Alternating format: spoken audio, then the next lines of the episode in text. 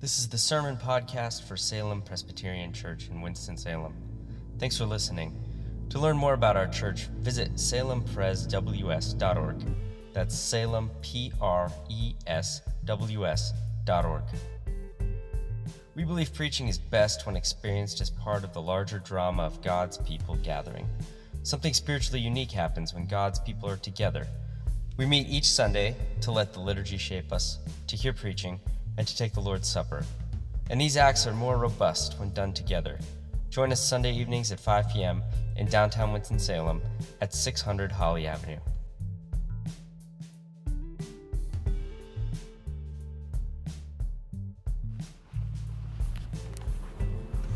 So we're uh, looking at the life of David, um, and we're now entering the book of Second Samuel. And um, David um, has been exiled from Israel, his home country. David is the second king of Israel. Saul, of course, is the first king of Israel. And uh, the reason that David was exiled is because Saul hates David with a passion, the jealous, murderous passion. And Saul has been hunting David down to kill him for several chapters now. And so David is living among uh, his arch enemy, the Philistines, who hate Israel, which is an awful thing for David to have to do, to pretend to be on the side of the Philistines um, just so that he won't be killed by them. And he's, get, he's put in this terrible bind where um, the Philistines ask uh, him to go march with them against Israel. And so now, not only is David living among the Philistines, but he has to go with them to fight against his own beloved people, the Israelites. And um, luckily, the generals of the Philistines do not trust him. The king wanted him to go fight. The generals don't trust him, so he ends up not going. And he stays behind in Ziklag. But he's still very interested in whether or not uh, Israel won the battle with the Philistines. So he's waiting and waiting, dying to know what happened. And then this random messenger comes up, and David didn't ask for the messenger. He was probably praying for news, but this messenger comes up, and verse 2 says, uh, His clothes were torn and dirt was on his head. He's coming uh, from the camp of Saul. And he's, he thinks he's coming to, to tell David great news. He thinks that he's coming uh, to tell David, look, Saul, your great enemy, is dead, and, uh, and everything is clear for you now to be the king of Israel. And you're free. You know, your, your great uh, persecutor is dead. And he, he imagines that David is going to reward him for that. And in this terrible uh, turn, David instead kills him for that. And, uh, and then not only does he do that, then he laments the death of Saul. So both things are surprising and maybe the opposite of what you would have thought. And I want to look at those two things, both of those things that he did. First of all, the fact that he killed this Amalekite messenger. And in that, I want to look at his commitment to justice, which is probably not the way that we feel about that. The way he felt about that incident is probably not the way you feel. So I'm going to guess that this is going to push back a little bit on you. But I want to look at that, his commitment to justice, and the way, the reason that he executed that Amalekite messenger. And then number two, his commitment to grace. And I say that because he is, he is singing a song of lament over his archenemy. So, commitment to justice, commitment to grace. David's a little more confusing. Uh, he's a very confusing character. He's a little more confusing than you would think he would be. So, justice and grace. So, this messenger comes up to David, and David asks him, Where do you come from? And he says, I've escaped from the camp of Israel. And at that point, you can imagine David is engaged. You know, his eyes are now wide. Uh, he, he's leaning forward. He's grabbing the guy's shoulders, and he says, How did it go? Tell me. He's, he's breathless. You know, he's on, he's on the edge. And his heart is beating wildly. And the guy says, uh, The people fled, and also many of them have fallen and died. And now you can imagine that as David is waiting, uh, his stomach is just filled, like, it was just nauseous. He's, he, he imagines the worst. And uh, what he's about to hear, he can already predict. Verse 4 And Saul and his son Jonathan are also dead. And to, if you know David, you can imagine the way this weighed on him and just the shock Um, you can see that when he tears his clothes and wails and mourns for who knows how many hours, he and all of his troops. Uh, they're devastated. Uh, Jonathan was his best friend, and Saul was not only a father figure to him, but also was the king, the anointed. And uh, I, remember, I remember when I, I, heard that my wife had cancer. Um, this was a year and a half ago, and I was walking down the street in Atlanta, and I just remember actually could not take another step. It, my body just kind of shut down. And I imagine that David uh, felt the same way. And when this guy starts talking in verse 6 and reporting what happened, uh, you can just imagine that David is kind of like his eyes are glazed over and he's only half listening. His thoughts are a million miles away. But this guy is excitedly reporting. You know, he, he, he is not reading his audience well. Uh, in verse 6, by chance, I happened to be on Mount Gilboa, and there was Saul leaning on his spear, and behold, the chariots and the horsemen were upon him close. And when he looked behind him, he saw me and called to me. Now, you've got to know he's making all this up. This, this is not what happened. And I answered, Here I am. And he said to me, Who are you? And I answered him, I'm an Amalekite. And he said to me, Stand beside me and kill me, for anguish has seized me, and yet my life still lingers. And then the final blow that um, would have made David just kind of probably seethe with uh, an angry justice. I stood beside him and killed him. Verse 10. I stood beside him and killed him. Now, that might sound like mercy killing to you.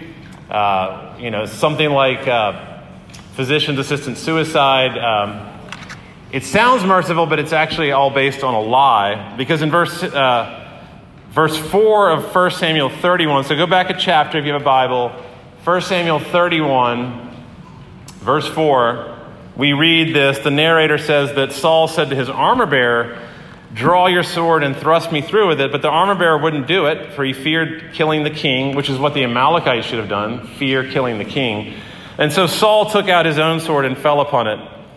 And when his armor bearer saw that, he fell upon his sword and died. So Saul killed himself. So, so the messenger's lying. Why is the messenger lying? Uh, to get in David's good graces, to get in David's favor, to either get a job or a lot of money. Uh, he thinks that David is going to be thrilled by this news. And you can imagine the way his face must have fallen. In verse 11, David took a hold of his clothes and tore them. And so did all the men who were with him. And as that is happening, you can imagine the messenger beginning to think to himself, this is not what I had planned on. This is not how I saw this going. And sure enough, David's reaction after this morning is very swift and very shocking. Verse 15 David called one of the young men and said, Go execute him. It's not murder in the Hebrew, it's execute. They're different words for these things. Go execute him. And he struck him down so that he died. And that's really the nub of it right there. That's a very hard verse. Um, it's one of those verses that uh, seems very unjust. I remember when I first started reading the Old Testament, which was sadly about seven years into my life as a Christian. I kind of avoided the Old Testament because I thought it was scary and it had verses like this in it. And indeed it does. And um, I remember first coming upon this story and just thinking, this is why I didn't want to read the Old Testament. And this is why the Bible is so hard for me because it makes me just question the morality of the Bible when I read a story like this and say, could a, could a loving God have really inspired that story? Could a loving God have inspired King David to do this? Is this really a, a man after God's own heart? And maybe uh, I imagine some of you might question that too. Some of you might be fine with it. Um, but a few things to remember is that, first of all, the Hebrew Bible, uh, which we call the Old Testament, is always on the side of the weak always on the side of the immigrant, the sojourner. Uh, and so it is also very passionate about justice. And Jesus loved his Bible. The Hebrew Bible was his Bible, and he loved it.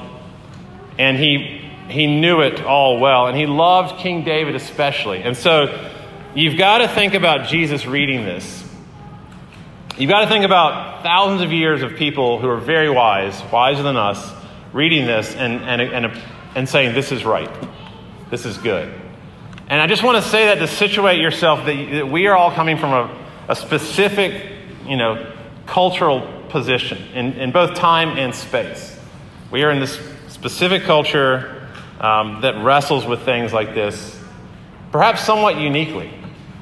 This is not, not everybody in the world will have a problem with this story right here. So I just want you to kind of realize, uh, question your, yourself a little bit there. And, and yet, I'm, I'm deeply sympathetic, obviously, to anyone who struggles with these stories, but, you know, we are not wiser than the Bible. I think of it like a five year old child coming and saying, you know, I've read the Constitution, and um, some of it just doesn't sit well with me. It's, it's madness to think that we um, know more than the Scriptures. And we think, you know, this poor messenger, he's only trying to help out. He's trying to, you know, relieve Saul of his distress. He's trying to help David. He thinks David's going to be excited. He's so excited. Uh, but we know that he's actually a thief and a liar. And he probably uh, crept around battlefields like a vulture searching for loot regularly. I mean, he's got the crown. He stole the crown somehow. I don't know how he found it, but in verse 10 it says, I took the crown and the armlet and here they are. And so uh, this guy is not a, a moral paragon. And, and also, David was not rash in his decision. Uh, this was not coming out of revenge or um, uh, some kind of sudden burst of anger. In verse 12, it says, They mourned and wept and fasted until evening. So he waited, he grieved, and I imagine that as he carried out this justice, there were tears in his eyes. He's clearly lamenting after this. He's weeping for Saul. And he says, How is it, in verse 14, how is it that you were not afraid to put your hand to destroy the Lord's anointed? And you know, David didn't even know about the lying, did he? He didn't know that the guy stole this stuff. He didn't know this guy was like a vulture. Um, David just knew that this guy killed the king. And you just do not, first of all, you don't murder anyone, but especially the Lord's anointed. And so he says in verse 16, and this lets you know that it's a judicial action your blood be upon your head. In other words, the blood you have shed is the cause of your own death. And it was a law in Israel that a murderer must be put to death. And you might not like that law, but that was the law of Israel. And that's what David was going by. And so I would say that the, the problem is not with the Bible, but the problem is with us. And this just exposes uh, an underdeveloped sense of justice, I think, in all of us. I know it does with me, and I can't speak for you, but I imagine that, um, like me, you analyze the Bible and you question it and you weigh it, um, and you think, you know, I don't, I don't know about this kind of thing. And, and the reality is that the God is not in the dock, you're in the dock. And the Bible is the one that questions you and analyzes you and weighs you in the balance, and not the other way around. And there was a, a great book by George MacDonald, who was an inspiration to uh, C.S. Lewis. He wrote a lot of fairy tales, and he wrote a book called uh, The Light Princess. And The Light Princess is about a young princess who can't stay on the ground literally. She's always floating up into the air. She keeps kind of levitating because she has no gravity about her. She's, she has too much levity about her. And all she ever does is kind of giggle and laugh. Nothing is serious to her. And so they're always having to find ways to kind of weigh her down to the earth because she's always just making fun of everything. And um, I think sometimes our sense of justice is like that. We're a little bit frivolous, a little bit flippant, kind of like we're from the moon, you know, very low, low level gravity there, uh, very low amount of weight. There's not a lot of weightiness to us sometimes. Not, not necessarily everyone, but I know that uh, I have not experienced a kind of tragedy that would probably, especially injustice, that would make one weighty and grave from the word gravity. You know, as parents, uh, I know I said a lot of times there are going to be consequences for this action. And I didn't carry out the consequences at all. And we go to a high school where, uh, at R.J. Reynolds High School, students have been known to curse teachers to their face. Student cursing a teacher, and nothing is done. And it's kind of expected that probably nothing will happen in that situation.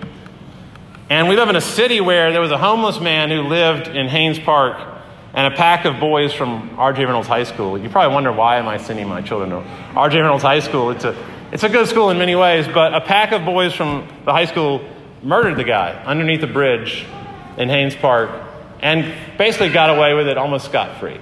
And my point is that um, one of the reasons we need to read the Bible is to be weighted down with a sense of its justice and the weight of holiness. And you read about the flood, you know, Noah's Ark. It's a very difficult story. It should not be a children's story. It's probably the most bloody, it is the most bloody story in the Bible. You read about the conquest of Canaan, you read about the final judgment, and you question these things, but it's kind of like a person from the moon coming to earth and beginning to feel the weight of the gravity of our planet, which is greater, by the way, than the moon's. And so uh, it's like you're beginning to strengthen your muscles and strengthen your legs and your arms. And so my point is that David's reaction is just. And that I believe he's not being vindictive, it's not payback. He is a man of grace. And you see that in this next section because, um, as one commentary said, this is the moral high point of his life. This is the apex. This is the point where he reaches his greatest moment of dignity and mercy and forgiveness because he actually writes a song of lament to the man who was trying to kill him.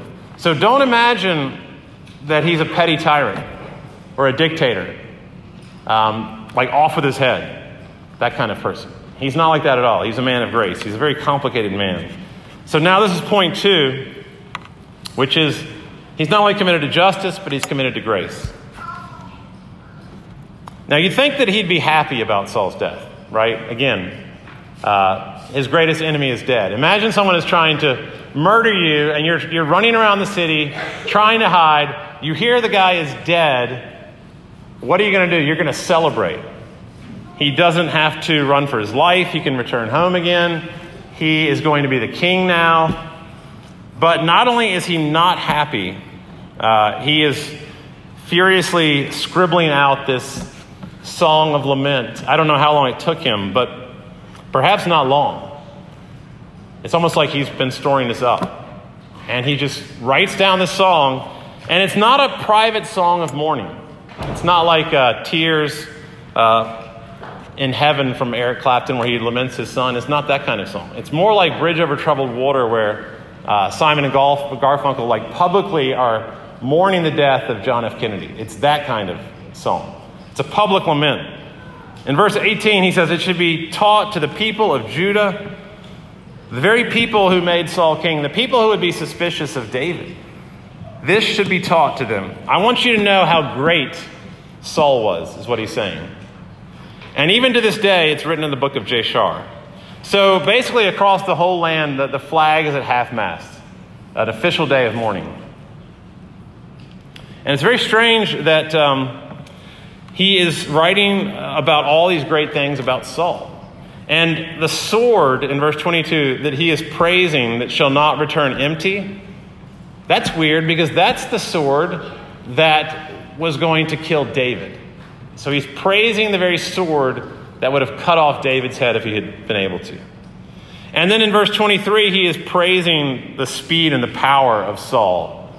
Swifter than eagle, stronger than lion. And that was the speed and the power that Saul was using to chase down David.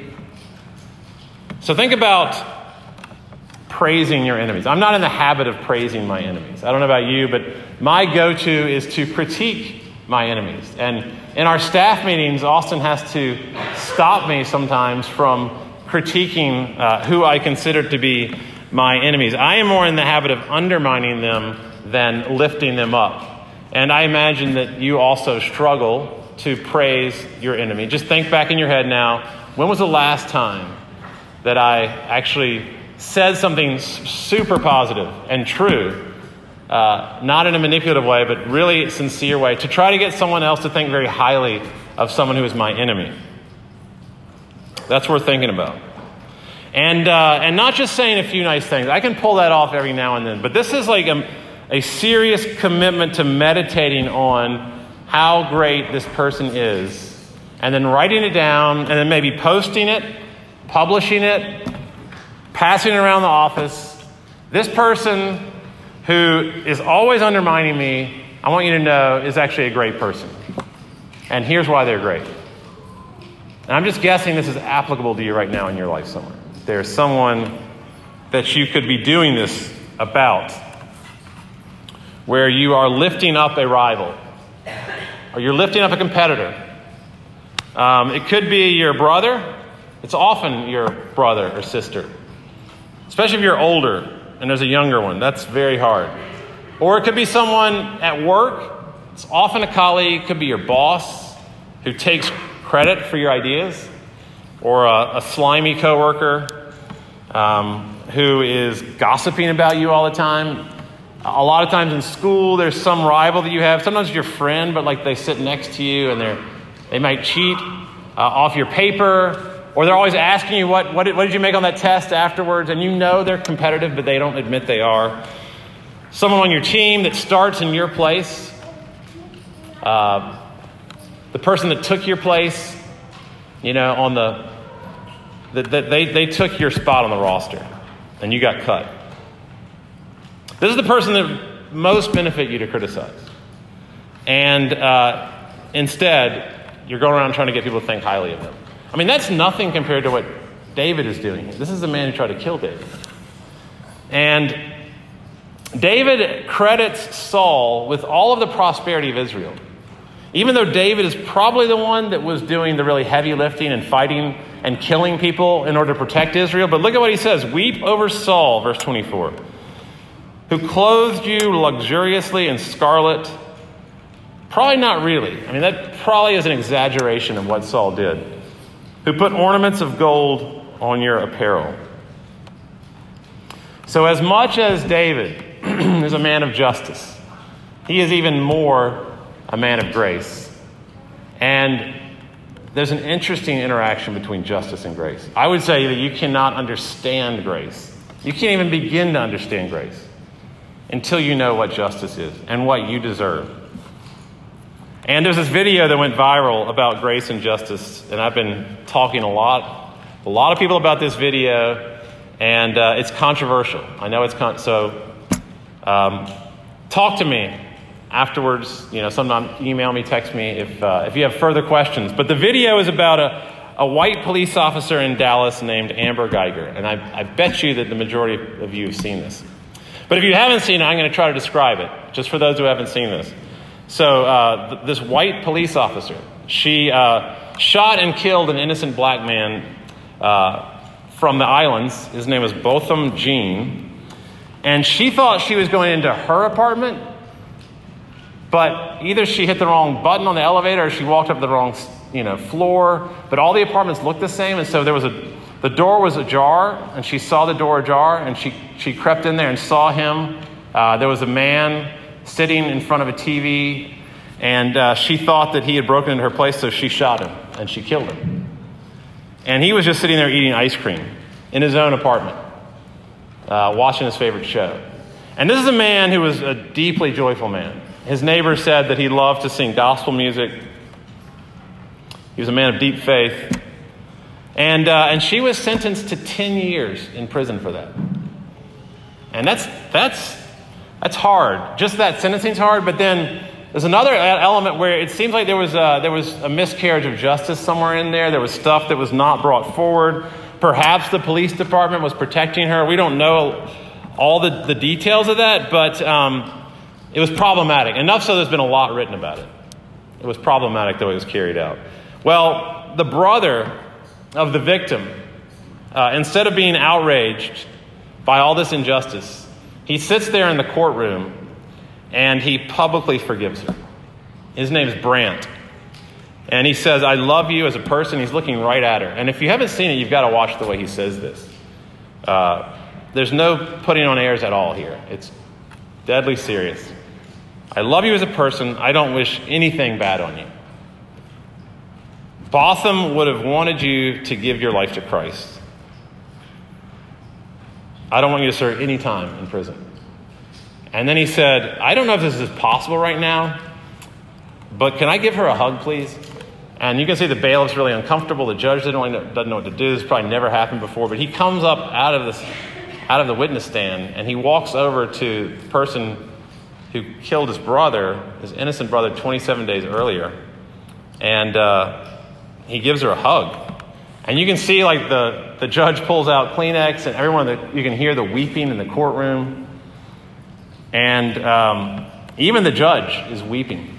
And, you, and the judge goes, and she goes back to her chambers and she gets a Bible.